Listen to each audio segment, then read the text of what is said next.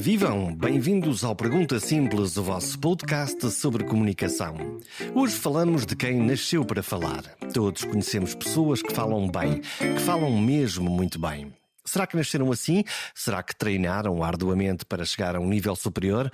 Vamos explorar todas estas pistas no episódio de hoje. Já agora, na semana passada falei com uma amiga, ouvinte regular do podcast, que me confessou que ouve regularmente na página perguntasimples.com, mas não subscreveu ainda. E percebi que não subscreveu apenas porque sim. Será que o processo é difícil ou porque simplesmente alguns ouvintes o acham desnecessário? Pois bem, deixo-vos um argumento principal para vos convencer. A vossa subscrição é importante. Porquê? Porque quanto maior for o número de subscritores, maior for a comunidade, mais visibilidade tem o podcast e com isso ele cresce com mais audiência potencial para o programa. E subscrever custa simplesmente clicar no link de qualquer artigo, nos bonequinhos, naqueles icons da Apple Podcast, do Spotify ou de qualquer outra aplicação que prefiram. Quando publicar um novo episódio, plim, ele aparece como se fosse uma magia no vosso telemóvel ou computador e é mais fácil ouvir. Ok, chega de falar de porcas e parafusos. É hora de voltar a falar de comunicação. De pura comunicação.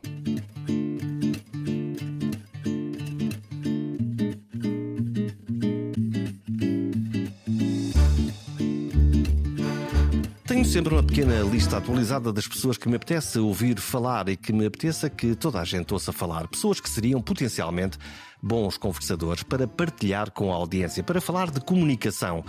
Mas a minha lista não é uma simples sequência de nomes e de papéis. Além do nome e da função social ou motivo para a conversa, escrevo também uma pequena descrição e logo de seguida a pergunta inicial, a curiosidade inicial que me fez achar que aquela pessoa deve ser convidada. Neste caso, no caso desta edição em particular, podia ter escrito Rogério Alves, advogado. Mas não escrevi. Porque o que me interessava falar com ele era sobre comunicação pura, em particular sobre a comunicação oral, sobre a arte da oratória. E por isso escrevi no meu caderninho Rogério Alves, um homem que sabe falar. E parti em busca desse saber de como é que ele se organiza mentalmente para que depois nos sirva apenas palavras ordenadas, simples, rápidas e facilmente percebidas. Basta vê-lo a comunicar na televisão.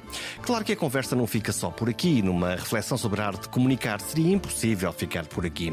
E lá fomos nós, desfiando palavras e pensamentos sobre a ética, a governação do mundo e a maneira de se ser humano. Mas começamos com a comunicação, porque partilhei precisamente a minha nota inicial e um par de tópicos para servir de balanço para esta conversa na véspera do nosso encontro. E a expressão homem que sabe falar gerou desde logo uma curiosa reação. Mas eu estava-lhe a falar nas perguntas Nas que me mandou, perguntas. então, fiquei assim um bocado, pá, meu Deus. Isto é assim uma coisa quase apologética. Eh, porque é que eu falo tão bem, etc, etc. Fiquei um bocado inibido. Mas- Mas pronto. Mas não acha que fala bem? Não, eu acho que falo bem, mas eh, não costumo falar sobre a maneira como eu falo. Muito bem, mas isto é um podcast sobre comunicação. Ok, ok, Posso ok. apresentá-lo desde já. Rogério Alves, advogado, figura pública, homem do futebol. Não sei se ainda gosta de futebol ou se está zangado com o futebol. Não, não estou zangado com futebol. Eu gosto muito de futebol, mas neste momento não tenho nenhum relacionamento com o futebol, porque deixei de ser presidente da Assembleia Geral do Sporting em 5 de março, após as eleições. Mas continua a ser adepto e a, e a gostar de ir ao estádio e ver o futebol. Sim, claro que sim. Eu continuo a ser adepto, sou sportinguista desde sempre, hei de morrer sportinguista, adoro o Sporting e, portanto, naturalmente que sim, que vou ao estádio. Agora não, porque não, não há jogos. Mas sim, claro que sim. Tenho É. o meu lugar cativo e sou um passageiro frequente e um espectador assíduo. Hum, Esta conversa, mais do que o advogado Rogério Alves, e claro que é o advogado Rogério Alves, é uma figura pública, hum, tem para mim um interesse e para os ouvintes deste podcast que tem a ver com o Rogério Alves, eh, comunicador. Que ingrediente têm os, os advogados, no geral, para a arte de bem falar? Eu não sei se tem algum ingrediente especial, não, não estudei essa matéria. Acho que é uma coisa que resulta visível para aqueles que efetivamente têm essa capacidade. Não creio que para ser um bom advogado isso seja uma condição sine qua non. Ajuda em determinados momentos e em determinadas formas de exercer a advocacia. Noutras não tanto. Que formas são essas onde, onde, onde isso pode ser útil? Eh, nomeadamente o chamado advogado de barra, o advogado que vai ao tribunal, o advogado que procura exercer a arte de persuadir, que é no fundo o que a retórica é. A retórica é a tentativa de persuadir os outros de que temos razão. E, portanto, isso no tribunal muitas vezes acontece em pequenos momentos, não é só, como nós imaginamos, naquelas alegações finais, muito épicas, em que se citam autores e que se dizem frases gongóricas. Não.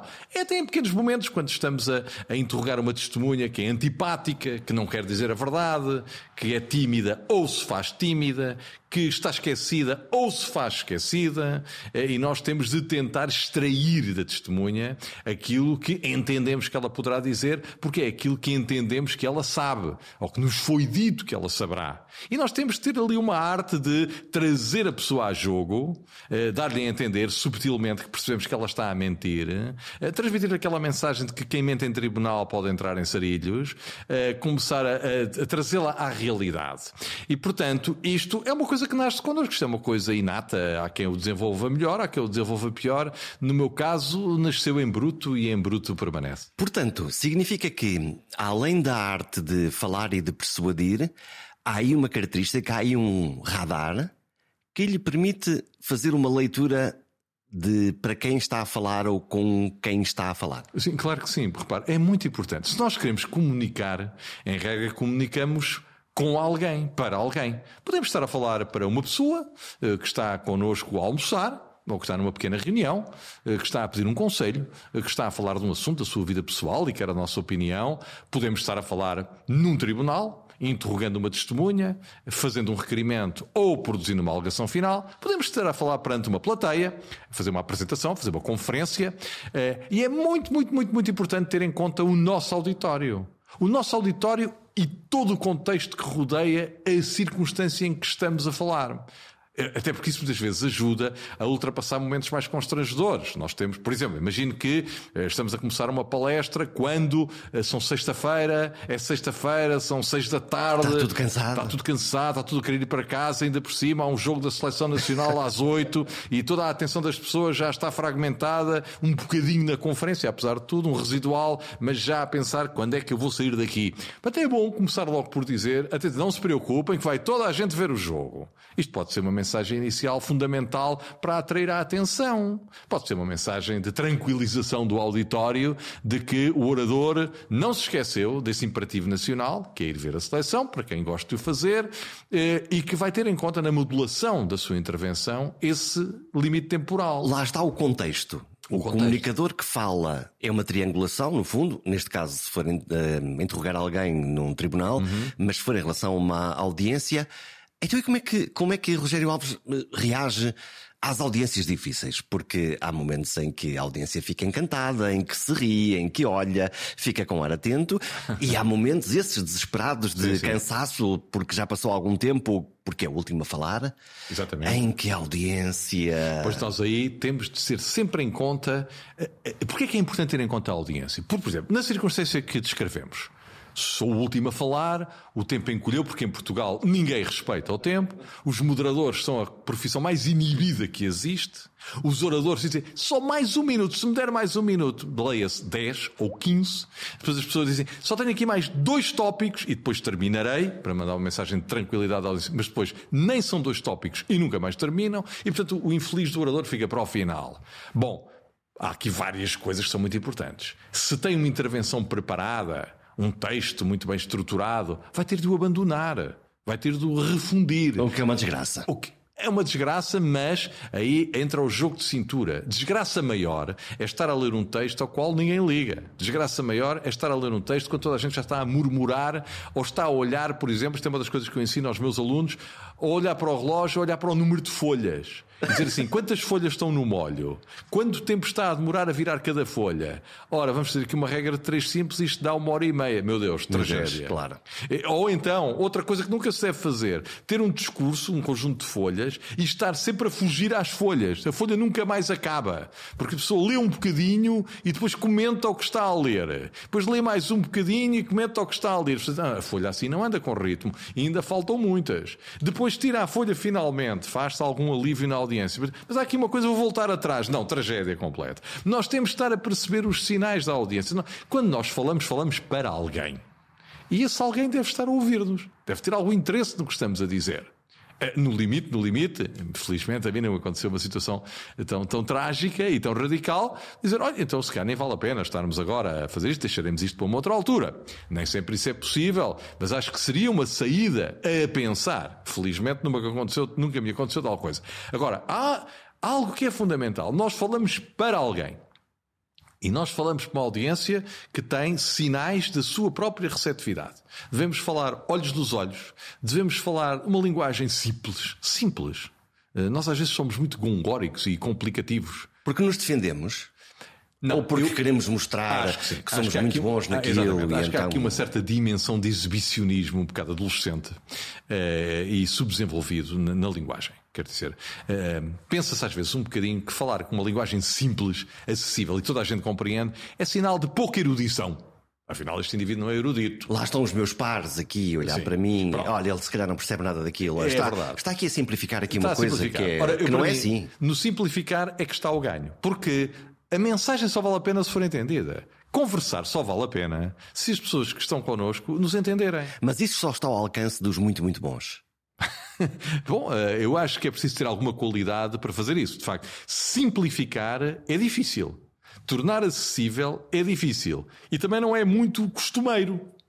Justamente porque mantém-se muito esses níveis de erudição, de citações em cascata, eh, de exibicionismo literário, de expressões muito complicadas. Quer dizer, este indivíduo sabe palavras extraordinárias. Vou ao dicionário já ver o que isto é. Agora os dicionários estão mais acessíveis, não é? Na, As palavras de cinco tostões. É, exatamente. e, portanto, eu creio que a eficácia da mensagem tem a ver com alguns mandamentos, tal como os mandamentos bíblicos. Tem algumas regras? Eh, vamos lá, eu tenho, fui assimilando do ponto de vista empírico, quer dizer, eu, eu não, queria, não queria um manual.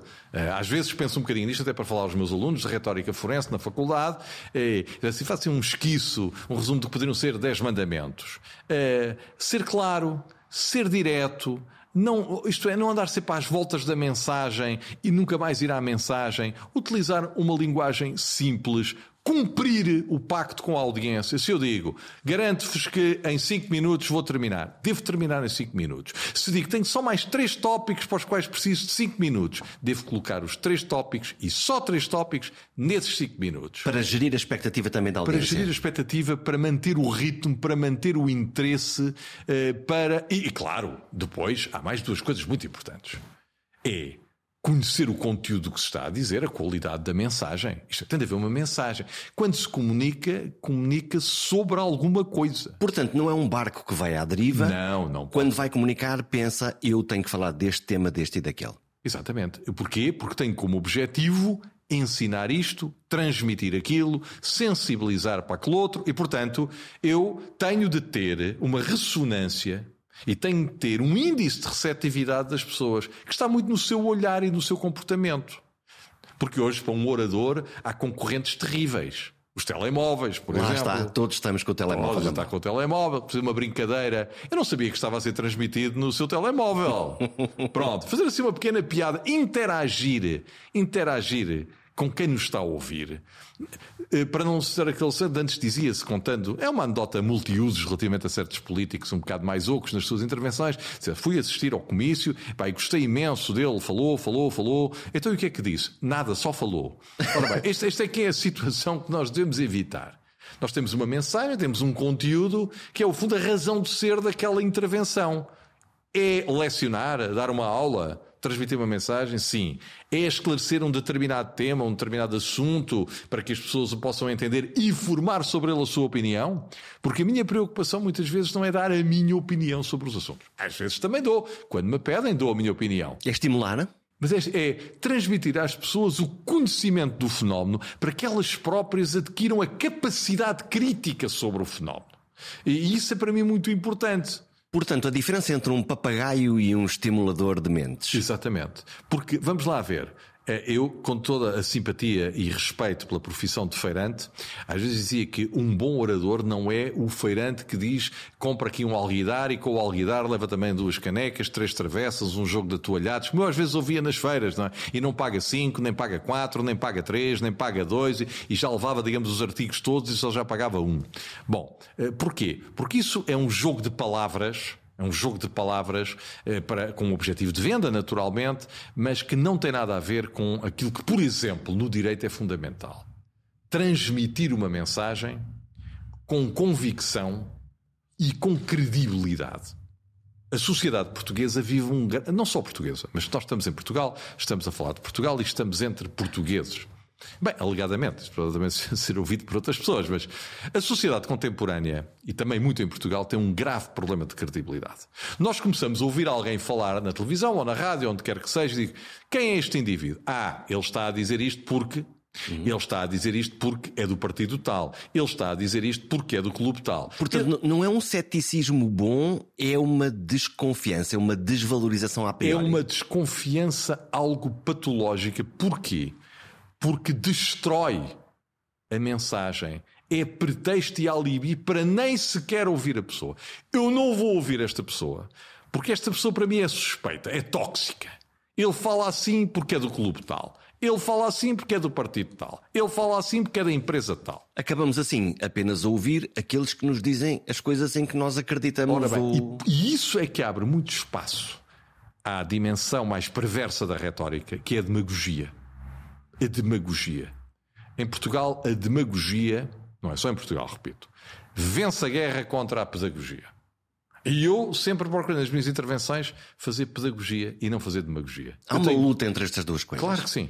Eu tenho alergia à demagogia. Não quer dizer que de vez em quando não incorra também um bocadinho desse defeito. E quando isso acontece, há um sinal amarelo que aparece de lá dentro a dizer cuidado, hum, caminho perigoso, ou quando usa essa pequena ferramenta da demagogia sabe exatamente o que é que está a fazer. Se eu uso intencionalmente, posso meter ali um bocadinho aquela gordura na carne, não é? Uhum. Aquele colesterol bom que pode dar ali uma ajuda à, à, à, mensagem.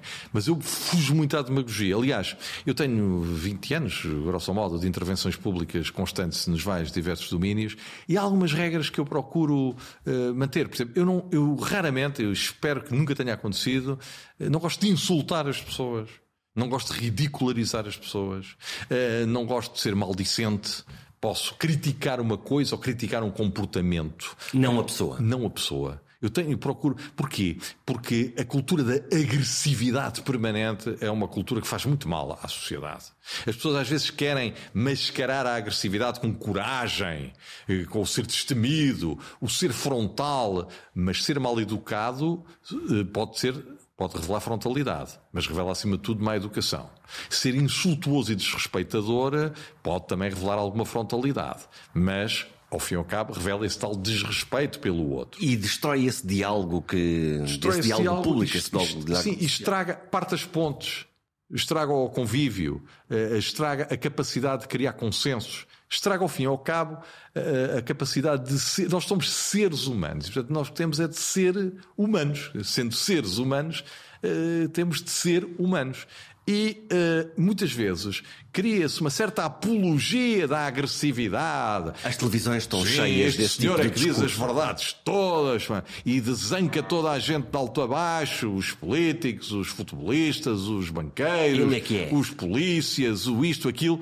E nós temos, sim senhor, é um homem destes é que nós precisávamos ao leme da nossa pátria. Ora bem, esses homens que pegaram nos lemes de várias pátrias por aí só fizeram as neiras só fizeram as neiras. É claro, no seu percurso destruidor, eh, também fizeram uma outra coisa bem e também resultaram algumas, alguns benefícios. Mas basta olhar, a história ensina o que é que os demagogos, os que resgataram os seus países das grandes humilhações, os que transformaram a América grande outra vez, o que é que fizeram?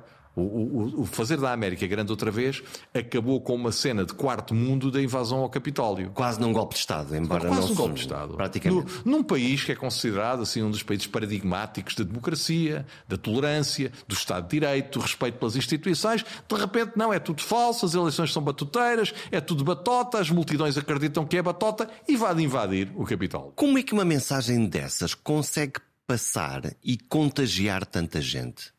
Porque ela é tão obviamente absurda, e, lá está, as fake news, a ideia de que o sistema está contra, está contra. numa democracia, mas tem um conjunto de adeptos que é muito, muito grande. É verdade. E isso é muito preocupante. Veja o que se está a passar, por exemplo, em França, nos Estados Unidos. Isto é extremamente preocupante. Democracias. Em democracias. A França é o país da igualdade, liberdade, fraternidade. Estamos quase a chegar ao. ao bem, falta um bocadinho, chegar ao 14 de julho, a Revolução Francesa, a igualdade.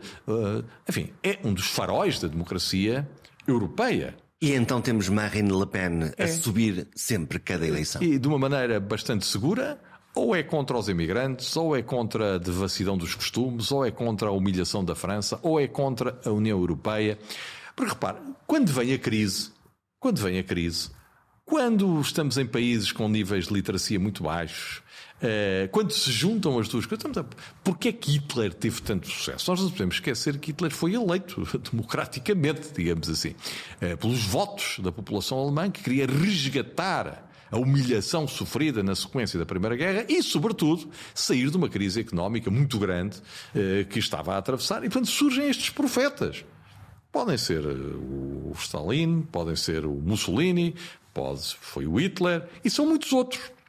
Portanto, eles são sintomas de, de um, de um mal-estar. São sintomas de um mal-estar societário, uh, são sintomas de, uh, de um país que está depauperado e um pouco desesperado e que perde também a noção do respeito porque alguém que já não tem quase nada ou que julga não ter nada. Agarra-se a qualquer coisa. Agarra-se a qualquer coisa. Não, não aprende o valor do respeito pelos outros, pela propriedade, pela liberdade. Isso tudo lhe parece assim palavras ocas de um mundo distante. Depois aparecem os oportunistas, às vezes com uma, uma retórica muito fraquinha, mas eficaz. Porquê que eu digo que é fraquinha? Porque é pobre, mas é feita de slogans. É, é, feita, é binária? É, exatamente. É feita de soundbites é feita de apelo ao mais primário do ser humano e tem algum sucesso. Portanto, a retórica também pode ser uma coisa muito perigosa. A má retórica é um perigo. Hum, eu não quero. Hum, se nós olharmos para a situação atual, hum, tivemos uma pandemia, depois uma guerra,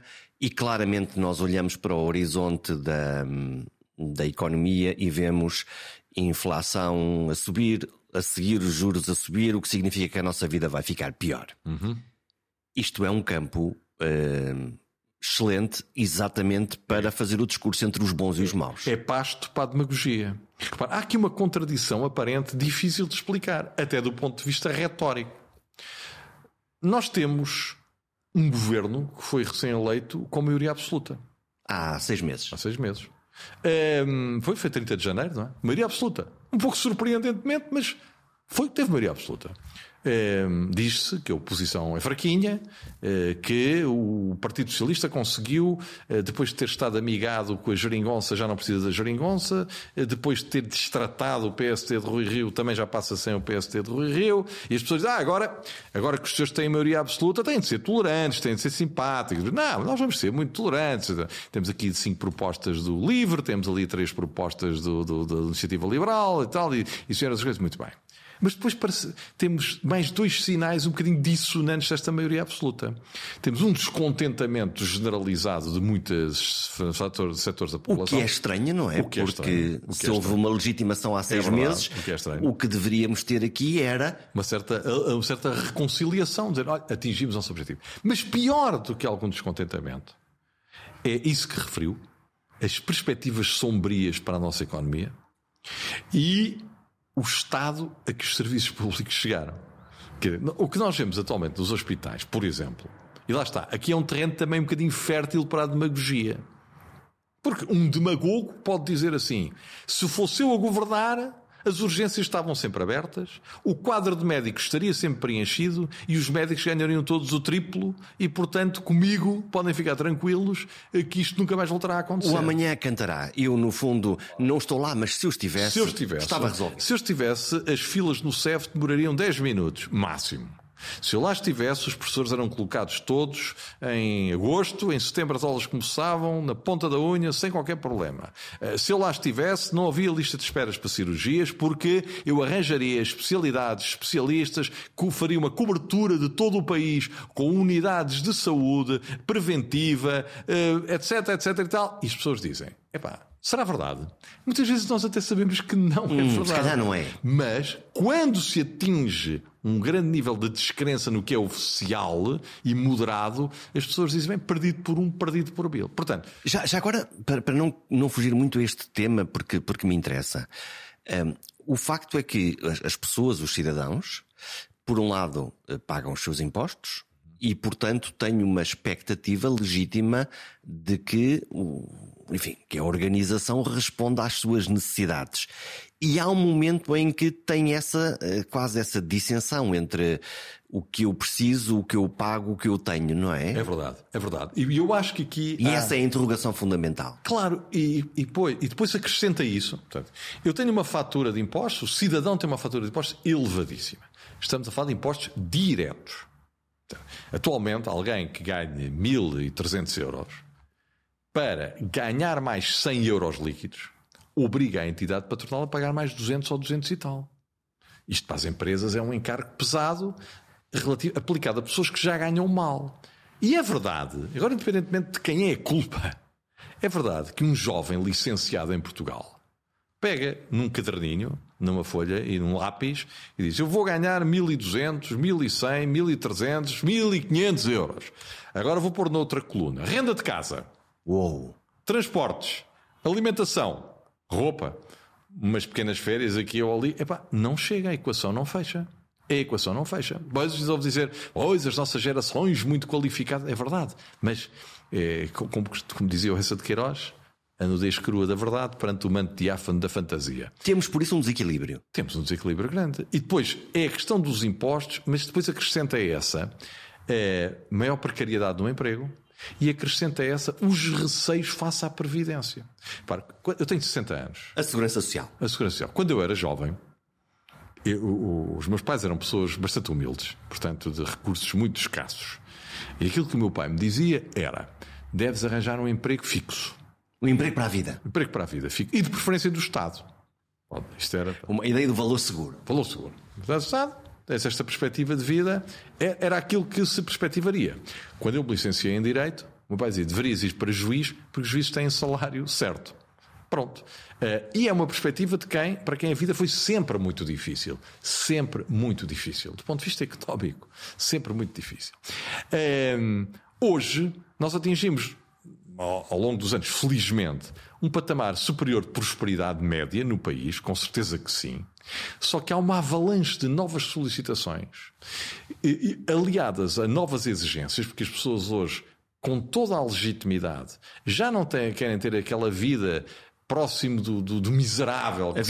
A vidinha. Se, que, que, não dava para fazer quase. Já não querem só sobreviver, também querem viver, se for possível, e com toda a razão. Mas a verdade é que, como Portugal realmente não cresce, como Portugal não tem critérios de incentivo ao investimento e ao desenvolvimento, à criação. É que nós estamos de criação da riqueza, parece assim uma coisa teórica. Então vou criar riqueza, então vou comprar um terreno e crio lá riqueza como crio gado ou planto riqueza. Não. Criar riqueza significa permitir que se invista para criar emprego, para que esse emprego gere vendas, essas vendas gerem, gerem, giram desenvolvimento, tragam mais emprego. É um efeito multiplicador. É um efeito multiplicador. O que me presumo que não tenha a resposta certa, porque se calhar a resposta é muito mais difícil que isso, que é hum, quando nós olhamos para um país como Portugal e começamos a comparar-nos, já não digo com a França ou com a Alemanha, com, mas nos compararmos com a República Checa ou com a Polónia, a minha primeira interrogação é: ou com a Irlanda? O que é que eles estão a fazer de tão bem que lhes permitam esse multiplicador? E porquê é que a gente não copia? Olha, eu não sou economista e a resposta, para ser completamente honesto, é não sei. Ou pelo menos não sei bem. E estou longe de saber tudo. O que eu sinto, o que eu vejo à minha volta é uma cultura de acomodação muito fomentada pelo próprio Estado e pelo próprio governo. Uma cultura de acomodação. O governo trata, o governo paga, o governo resolve, o governo subsidia. Depois, às vezes, nem trata, nem paga, nem resolve, nem subsidia, mas lá vai atamancando as situações mais graves. E isto gera uma grande acomodação. Uma acomodação que vem acompanhada de uma brutal carga fiscal. E a carga fiscal, lamento dizê-lo, é altamente desincentivadora do investimento. Porque as pessoas preferem dedicar-se a atividades especulativas com criptomoedas ou a jogar na bolsa. Do que a produzir coisas ou a e, comprar imóveis, e, e porque os imóveis é um valor seguro e depois daqui a uns anos vendem o imóvel mais caro. Quem tem dinheiro e poderia investir, prefere ir para determinado tipo de atividades que não são efetivamente geradoras de emprego. Quem quer instalar uma fábrica, uh, promover a indústria hoteleira, pá, tem uma barreira de complicações, de complicações, de burocracias, de sofrimento, de angústia. Tu dizes, meu Deus do céu, eu queria apenas abrir um hotel, eu queria apenas abrir uma fábrica. 30 licenças, Sim, 40 coisas uma difíceis. Uma muito ineficiente, muito complicativa. E depois vêm logo as vozes: ah, o que vocês queriam era fazer tudo de qualquer maneira. Não, mas aí é que esses países podem ser farol. O incentivo ao investimento, à criatividade. Com regulação, claro, com regulação. Eu, não, eu sou um defensor de um Estado forte. Sou um defensor de um Estado forte. Acho que a regulação feita pelo Estado, em alguns setores, é muito importante. Nós confiamos mais no Estado para tratar, por exemplo, matérias das águas, em certa medida, matérias de. Olha, até o próprio CTT. Portanto, no fundo, no estabelecimento de regras iguais para toda a gente. Mas regras compreensíveis, simples e que tinham de ser respeitadas, isso sim, mas que eram acessíveis para ser respeitadas. E a sensação que há é que, é que não, é que é difícil. Não, é um quebra-cabeça, é um labirinto. É um labirinto, é um sofrimento, é, é, um sufoco. Então o investidor diz: Meu Deus, bem me tinham dito para é, deixar o dinheiro no banco e esperar calmamente, viver calmamente, que isto realmente é um inferno. Que é o que as pessoas dizem. Ora, isso é que cria emprego. O que não podemos continuar é o Estado paga, o Estado trata, porque o Estado, o Estado não tem dinheiro. O Estado tem de ir buscar o dinheiro às pessoas. É uma noção paternalista. O Estado paternalista, vem e resolve esta coisa. Acomodatícia. E portanto não nos mexemos é todos. Desresponsabilizadora. Desresponsabilizadora. Nós, eh, que trabalhamos em atividades privadas, sabemos o que isso é. é porque, eu digo isto com muita frequência, mas acho uma expressão muito feliz do Alexandre O'Neill a água não nasce nas torneiras. e de facto, esta ideia de que eu agora pego numa torneira, atarracho ali à parede, abre e sai água, é uma ideia muito de, de, em voga neste tipo de governação.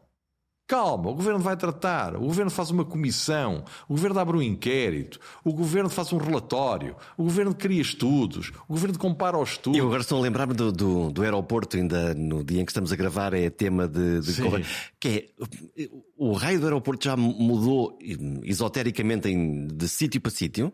Há sempre bons argumentos contra e a favor, e eu pergunto, e então, quando é que alguém decide onde é que é para construir mesmo o aeroporto? E às vezes é curioso, dizem, agora devia ser a fazer um estudo. Ora, eu ouço Outro. dizer que já se gastaram milhões em estudos. E naturalmente que um estudo feito há 30 anos já estará um pouco desatualizado. Quer dizer, Alcochete, de, seja o que for, a OTA, eu não tenho preferência nenhuma pelo aeroporto. É, seja na OTA, seja no Montijo, em Alcochete, em Alcácer do Sal, em Alverca, para mim tanto faz. Lá está. Porque quando começa essa discussão, as pessoas dizem, ah, este quer o aeroporto ali porque tem lá terras para expropriar. Aquele quer acolá porque tem lá o... Mas isso não se aplica só ao aeroporto. Quer dizer, há múltiplas coisas na nossa decisão é pública verdade. que demoram e, portanto, não muito tempo. Depois acabou por aparecer um aeroporto em Beja. Portanto, caiu ali um aeroporto. Onde até pode aterrar o maior avião do mundo. E aquele aeroporto é assim uma espécie de inutensílio. Está ali, está ali. Apesar as pessoas dizem, quem sabe aproveitar aquele aeroporto? Eu, por mim, também tudo bem. E fazer um comboio rápido, por Fazer um comboio rápido. Mas depois viram logo dizer, não, não, não, não, porque era preciso que lá houvesse o CEF e, e coisa, e a ground force. E, portanto, já não pode ser. Portanto, já não pode ser. Portanto, nós somos especialistas a dizer onde é que não pode ser. E porquê é que não pode ser. Essa é a nossa especialidade. Não pode ser porque não pode ser. Aliás, é aquele exemplo típico de ir ao guichê de, de, de departamento aqui. Não é aqui, é três adiante. Mas três adiante disseram-me que era aqui. Então vá ao do meio para ver se é aqui, se é ali. Quando chegar aqui, já fechou. Portanto, pode vir amanhã de manhã. Quer dizer, e esta. Uh, houve aqui momentos em que este, este contacto entre a administração e o, e o cidadão melhorou. Uhum. Houve aqui momentos em que melhorou. O Simplex, por exemplo, Simplex, é um bom exemplo. E melhorou bastante. Mas hoje, por exemplo, para se renovar um passaporte, tem de fazer uma ginástica, parece que estamos a, a tentar obter bilhetes para a final da, da, da, da NBA. Podemos falar da justiça? Podemos, claro. Porquê é que a justiça é tão lenta? Ou melhor, se calhar vou reformular a pergunta. A justiça é lenta ou não é lenta? A justiça é um compósito de muita coisa. Uhum. Em alguns segmentos é lenta. Noutros é muitíssimo lenta. Noutros é relativamente normal e está em linha e até com melhores números do que a média europeia. Então vamos, a, vamos ao bom exemplo. Onde é que ela anda como deve andar? Olha, como deve andar a justiça civil, como tirando um caso ou outro de tribunais onde há muito trabalho, porque isto também é uma questão de oferta e de procura, não é? Mas se pensar na justiça civil dos contratos, dos contratos de promessa, de, do cumprimento de obrigações pecuniárias, das dívidas, cobrança de dívidas, não diga as ações executivas, os litígios de vizinhança, são coisas relativamente rápidas. A justiça nunca pode ser assim muito, muito, muito rápida. Mas estão dentro de um tempo Mas, razoável. Por exemplo, onde é que é rápida? Na decisão de recursos no tribunal, nos tribunais de relação, no próprio Supremo Tribunal de Justiça, tem fluidez. O problema é que há setores da justiça onde a lentidão é asfixiante e intolerável. Não se fala muito neles. Olha, os tribunais administrativos é uma coisa absolutamente. O que é que se julga no tribunal administrativo? Julga, por exemplo, um litígio com uma Câmara Municipal julga, por exemplo, uma impugnação de uma dívida fiscal que não vá agora para este tribunal arbitral. Uh, julga, por exemplo, um acionar uma Câmara Municipal porque não entregou a licença de utilização. Por isso é que havia uma, uma velha máxima nas faculdades de Direito, dizia assim: se tu quiseres pedir uma autorização para abrir uma janela na tua moradia, por exemplo, eh, o que aconselho é o seguinte: abres a janela sem autorização e pedes uma autorização para a fechar. Assim, assim a janela fica protegida quase até à eternidade, não é? Porque depois estamos à espera que venha a autorização para a fechar. É, a justiça administrativa, onde estas coisas eh, se decidem, é de uma lentidão assustadora. É perfeitamente normal que uma decisão de primeira instância demore 6, 7, 8, 9, 10 anos de primeira instância. Quase ninguém fala nisto. Porque, porquê? Porque este, este setor da justiça não tem mediatização. Aqui entra a questão Sim. da mediatização. Não interessa a ninguém, no Não fundo. interessa a ninguém, exatamente. Os tribunais. Interessa às à pessoas. Pessoa. Exatamente. Interessa às pessoas que estão envolvidas no litígio. Mas também a maioria da população acaba por não ir parar a um tribunal administrativo. Depois tem a justiça dos tribunais de comércio, que, tirando a matéria das insolvências, são também lentíssimos. Portanto, os litígios societários sócios contra sócios. Eh, Numa empresa que zangam todos, Sim, também exemplo, é um cabo dos trabalhos. É o cabo dos trabalhos. Também, também, não, também não ajuda não, a economia, não é? Não ajuda nada a economia, mas também não se liga muita importância. Depois tem o setor onde os atrasos são notícia de abertura de jornais, de rádios, de televisões, que é a justiça penal. Os superprocessos. Os superprocessos. E, portanto, isso é muito aliciante. Porquê? Porque é, os, os megaprocessos são uma espécie de telenovelas. Têm protagonistas Portanto, tem personagens principais, personagens secundárias, devidamente distribuídas, tem os juízes, tem os procuradores, tem os advogados, tem os arguídos, tem os bons, tem os maus, tem os assim assim. E depois aquilo dá pasto para muita conversa.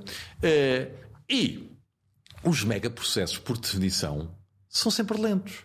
E então há megaprocessos que são mega, mega, mega processos. Já são XXXL. Mas porque estão lá muitas coisas? Porque eles são complexos em si mesmo? Ou pelas duas razões. Ou porque nós não temos jeito e não acusamos, se calhar, só a parte mais grave daqueles crimes e deixamos cair um. As soluções não são fáceis. Vamos entrar outra vez um bocadinho na tal demagogia. Posso ir à provocação? Estou a pensar, por exemplo, no caso Murdoch nos Estados Unidos, cuja acusação tinha um par de páginas A4, cujo acórdão final, a decisão do juiz, tem 20 páginas e que eles despacharam aquilo. eu, tenho, eu tenho dito muitas vezes, assim, eu, eu não tenho soluções para os problemas. Eh, isto é, eu tenho algumas ideias que acho que, se fossem implementadas de forma consistente, poderiam ajudar a resolver o problema. É claro que alguém que queira concorrer, por exemplo, a um cargo de político, não pode dizer eu tenho umas ideias que talvez, se forem no tempo de Estado, este não serve. Se há alguém que diz eu prometo que em quatro anos acabe com a lentidão da justiça, vamos lá votar neste cidadão. Já ganhou. Pois como? Ah, muito simplesmente agilizando os processos, tornando-os mais acessíveis, Lá está a dotando as instituições de meios suficientes, apoiando os tribunais, aumentando o quadro da polícia. Epá, isto está resolvido. Bom, mas isto tem sido dito sucessivamente e os problemas vão se mantendo ou agravando e outros também vão melhorando. É, nem tudo é mal na justiça portuguesa, atenção. Hein? Por comparação com outros países, as pessoas ficariam surpreendidas. Uh, atenção, que eu quero dizer isto. Portanto, nós temos uma ideia pior do que, muito do pior, que de facto uh, Muito é. pior. Ouça, a, nossa justiça, verdadeiramente. Nós temos algumas coisas em que somos piores, outras em que somos melhores. Será que essa nossa frustração tem a ver, por exemplo, nos casos dos megaprocessos contra pessoas muito poderosas, Sim. políticos, banqueiros, aquela sensação de que, no fundo, nós não acreditamos que aquelas pessoas sejam algum dia verdadeiramente condenadas? Pois, mas noto, sim, eu penso que isso nasce um pouco daí por essa novelização dos processos. Eh, porque há pouco dizíamos assim: ah, eh, na verdade, eh, ninguém se interessa pela justiça administrativa. Em tese, também não se deveriam interessar muito pela justiça penal. Aquilo também parece não nos dizer assim muito respeito, tirando quando são aqueles senhores que se apropriam de muito dinheiro, por causa daquele indivíduo, estamos aqui a pagar impostos, etc. E, tal. e a inveja aí funciona. Também. Pode haver aquele sentimento de que epá, fui roubado por esta pessoa, esta pessoa causou muito mal ao país e a pessoas em concreto, por exemplo, os lesados do BES, pessoas que foram enganadas. Foram enganadas. Disseram-lhes uma coisa e aquilo era outra. E portanto tem essa raiva e, e essa expectativa quando claro olham e dizem porque é que isto esses, não se resolve já? Claro, esses dizem, meu Deus do céu, quer dizer, tinham-me dito que isto era uma coisa, eu pus as poupanças da minha vida ali e de repente aquilo não é assim, eu perdi tudo. Isto é doloroso. Agora, há muita gente que acompanha estes fenómenos e que não tem diretamente nada, não a ver, nada com, a ver com isto. Ora bem, agora aqui, depois começam a criar-se essas ideias feitas. Por exemplo, em Portugal, nenhum poderoso alguma vez será preso. Ora, eu, se nós fizéssemos, é um exercício que acho que ninguém fez, eh, mas se nós fizéssemos uma espécie de uma equação de, de, de, de, três simples, uma regra de três simples, Portugal não ficaria atrás, creio eu, de quase nenhum país da Europa. Exatamente nessa perseguição sim, a quem não se portou sim, bem. Sim, sim.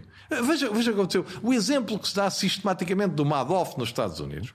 Os Estados Unidos foi o país que uh, esteve na origem da grande crise de, da qual o Madoff se tornou o rosto mais, mais visível. Uh, o subprime é 30 por uma linha. Quantas pessoas com responsabilidades de banca foram presas dos Estados Unidos? Muito poucas. É que se fôssemos fazer um pró-rato da aquele. população entre os 10 milhões e os 300 milhões, bom, tinham de ser 30 vezes mais. Ora, isso não acontece.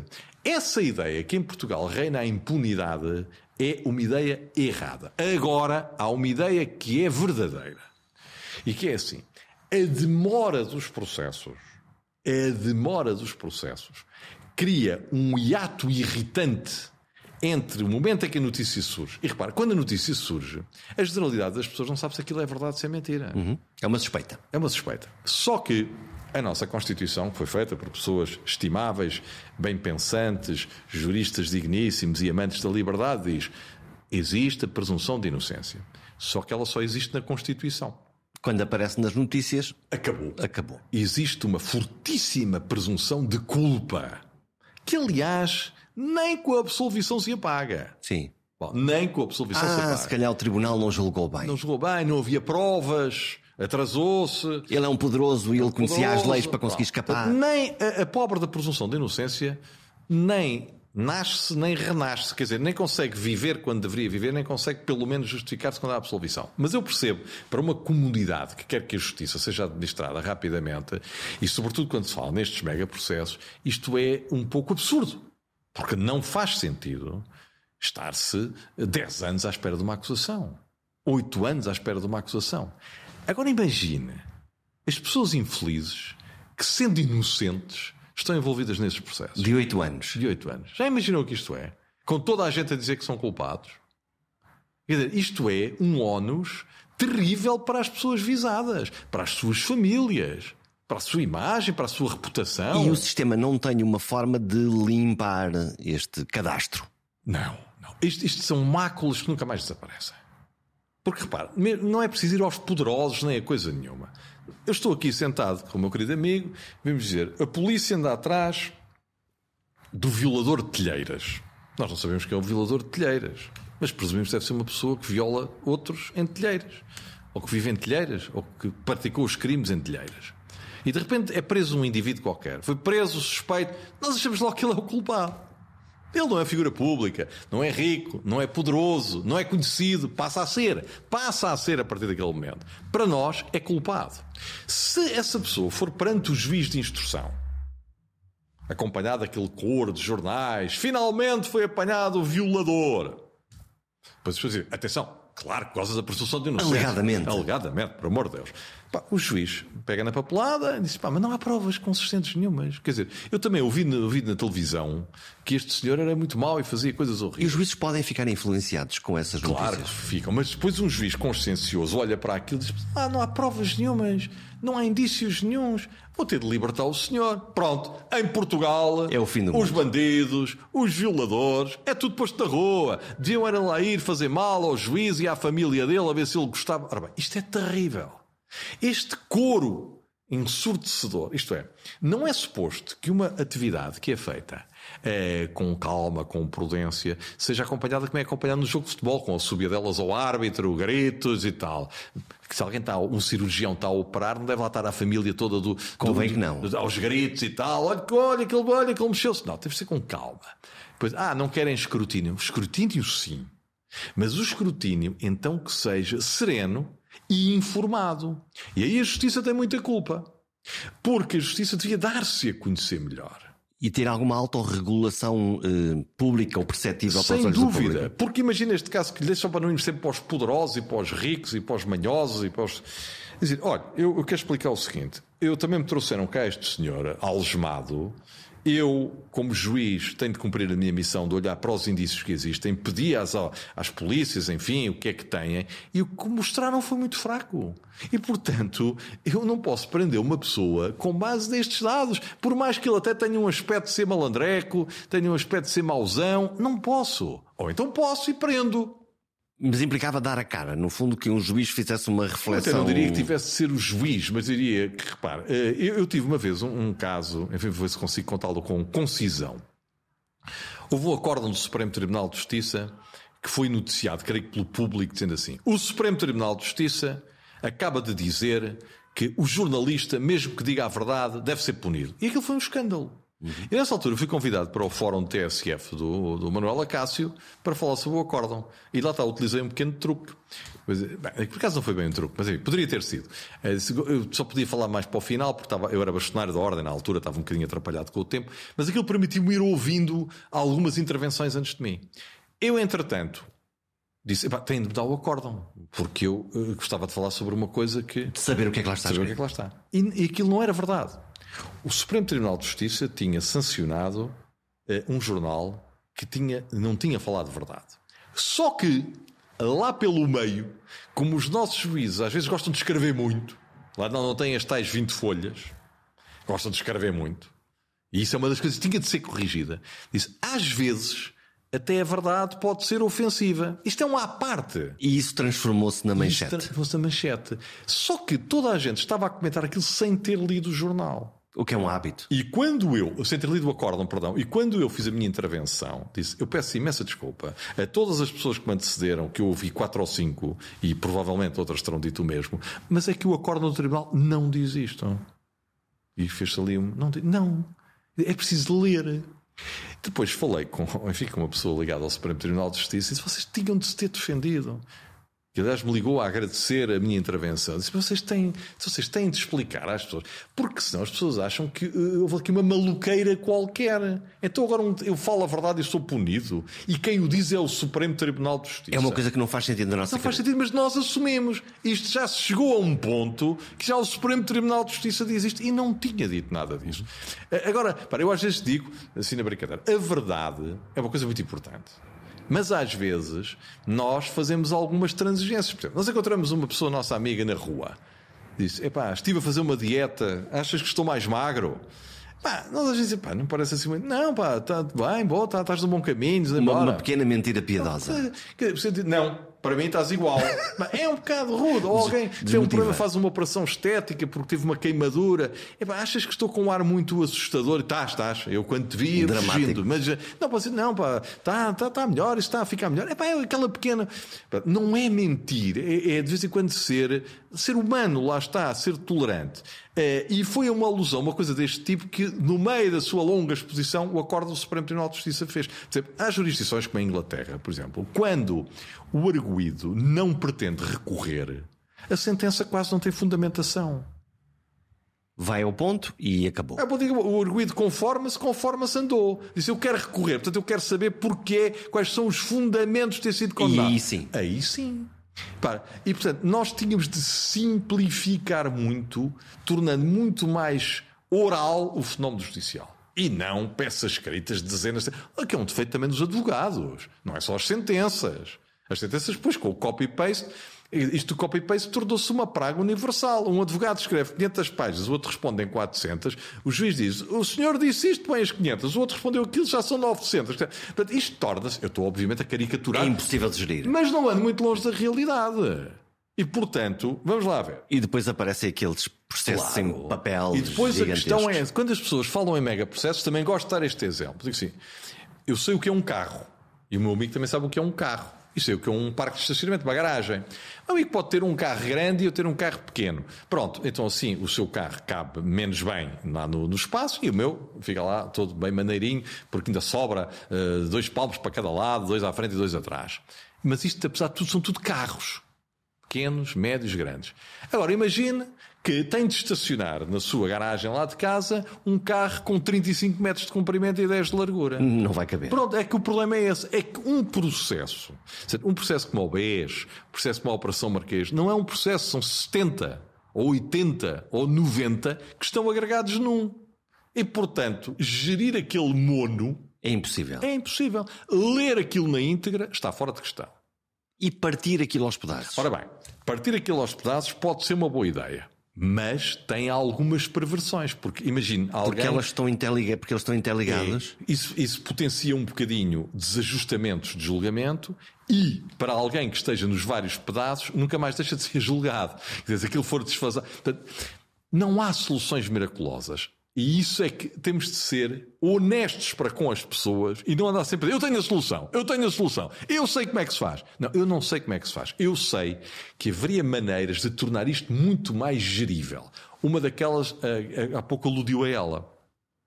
Em face de coisas de muita gravidade, se calhar algumas tinham de ser deixadas para trás. E escolher apenas aquelas escolher as mais, mais graves. graves. Porque vamos lá ver uma coisa: se eu tiver de julgar alguém que, por exemplo, entra num banco para assaltar o banco, mata duas pessoas, fere outras, etc. Eu tenho ali matéria para levar aquela pessoa. Agora, será que vale a pena dizer que ele deixou o carro mal estacionado? Ou que não tinha licença de porte de arma. Ou, tinha licença de porte de arma. ou que arrombou a porta e tem de pagar uma porta. Quer dizer, isso até pode ir desde que não atrase muito. Porque o fundamental é ele matou, matou alguém. O fundamental eu tenho de ir ao que é. Ah, não, mas isso assim não, porque isso é um princípio. Nós temos o princípio da legalidade, não o princípio da oportunidade. E, portanto, não é depois o Ministério Público começa a escolher umas coisas. Lá está a nossa desconfiança permanente das instituições. Epá, mas caramba, às vezes temos de criar aqui alguma flexibilização Porquê? Porque depois levamos para tribunal aquele rolo em que está uh, um problema de estacionamento indevido, a falta de licença de porte de arma, o uso indevido de arma, o crime de dano na porta, o insulto que ele entra, seus não sei quantos, olha, também é uma difamação. Quer dizer, entramos aqui num rolo de coisas que, a bem da justiça, devia ter aqui alguma seriação e deixar as coisas mais graves. Porquê? Diz, ah, mas esquecer as outras com base em quê? É com base em múltiplas pequenas infrações e infrações ecas que nós fazemos todos os dias. E o efeito prático de fecharmos claro, a, a, claro, a dizer, coisa. Não podemos continuar eu, eu, estou a dizer, não sei se isto era passível de ser feito em todos os megaprocessos, mas se nós levássemos para o tribunal uma cultura de oralidade, objetividade, simplicidade deram-se alguns pequenos passos, mas as pessoas tinham de ir ver para perceberem melhor o que eu estou a dizer. Repare, eu, nós estamos num tribunal. E há um, um advogado ou o Ministério Público e diz, senhor juiz, eu requeiro que eh, seja junto ao processo este caderno, que eu acho que é muito importante. Estão cinco advogados. E o tribunal vai dando a palavra a cada um que vai ditando a sua opinião sobre o que o Ministério Público recorreu e depois o juiz decide. Ora, nós em vez de fazermos aqueles requerimentos mais complexos e do senhor está a escrever à mão, como ainda há tempos se fazia, dizíamos em síntese, eu concordo com o senhor procurador por isto, isto, isto. O outro eu não concordo por isto, aquilo. E, e gastávamos 5 minutos em vez de Fazíamos 35. Uma, fazíamos uma, uma súmula daquilo. É, em vez de 35. Eu podia ir para um julgamento, de um recurso, de um processo grande. Dizia o senhor uh, juiz uh, desembargador ou senhor juiz conselheiro. Eu trouxe aqui 20 páginas de um sumário das conclusões fundamentais eh, sobre o direito, eh, e portanto vou dizer tal, tal, tal, tal, em vez de citar 30 professores, 20 acórdãos, que aliás. Ir ao ponto. Que os juízes também conhecem. Os juízes também conhecem aquilo que eu estou a dizer.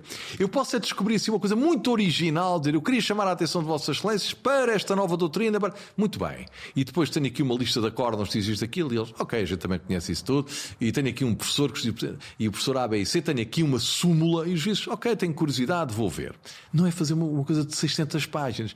E depois, quanto à matéria, de facto, a minha discordância, eu vou demonstrar a Vossas Excelências porque é que acho que não pode ser provado que o senhor António estava no Porto no dia 5 de Abril.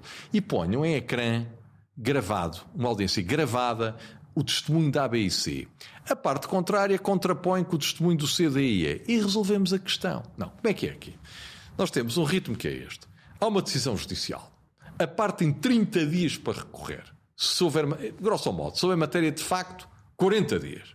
A parte contrária, 40 dias ou 30 para responder. Já lá vão 3 meses. Já lá vão 3, porque o processo já para aqui, depois já para ali, depois já para lá, 3 meses. Depois aquilo sobe à relação, que leva com aquela dose de papel que nunca mais acaba. Um juiz consciencioso quer ler aquilo. Quer perceber o que é que lá quer está. Quer perceber o que lá está. Pá, precisa, não tem só um processo, e portanto precisa de ler aquilo, pá, precisa de um, dois, três meses, depende da, da extensão e, e, digamos, do casamento que fizer com os outros processos que tem para ler. Já vamos em 4 ou 5 meses.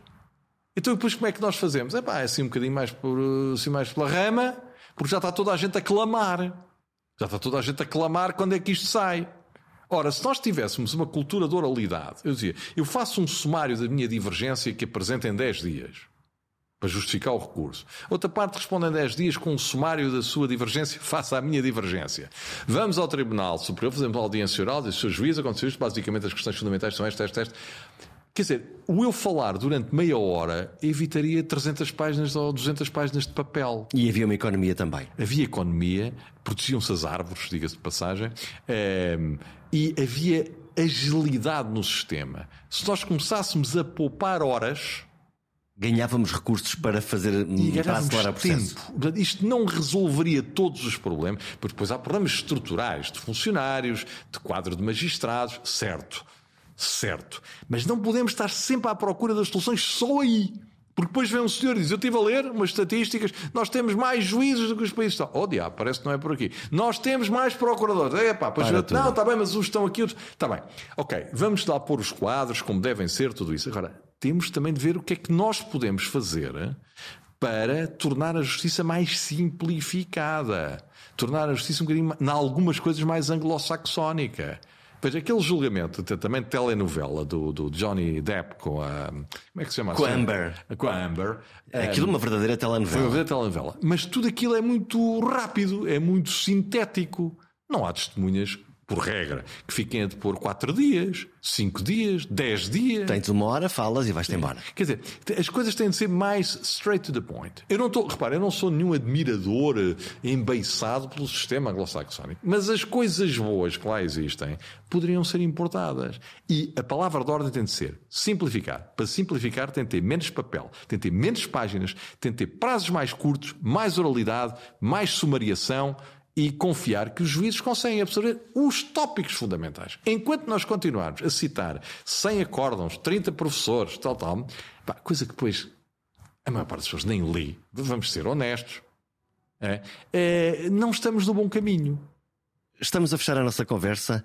Hum, ao preparar as coisas que tem para dizer, seja num tribunal, seja, seja na televisão, é mais de falar ou de escrever? Treina. Não, sou muito mais de falar. Lá está, porque a oralidade para mim, eu adoro escrever e adoraria escrever muito bem. E tenho muita inveja por quem escreve muito bem. A inveja, digamos, no bom sentido. Sou um admirador de quem escreve muito bem. Uh, sou um apreciador de quem escreve muito bem.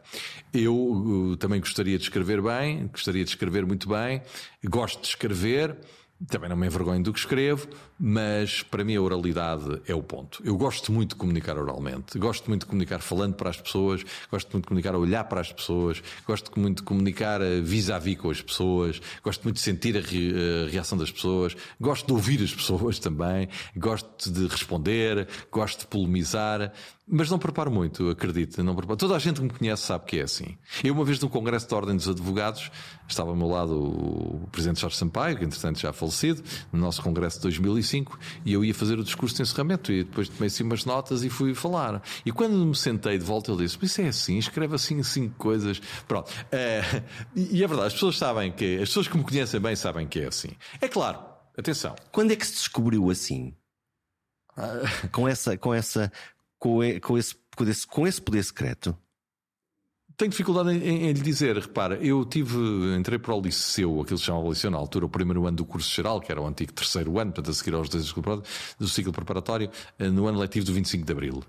Entrei para o Liceu Nacional de Diniz, em Chelas, eh, em, portanto, setembro, outubro de 73, e entretanto deu-se a Revolução, em abril de 74, e aquilo transformou-se num grande areópago de debate político. E aí manifestou-se já algum jeito, eu era muito miúdo ainda, mas gostava de falar, gostava de intervir, estive no Parlamento Associativo, às vezes era delegado de turma, pronto, digamos que aí comecei, este tipo parece que há de ser advogado e tal. Depois fiz uma opção, absolutamente esquisita, mas eh, de ir para ciências.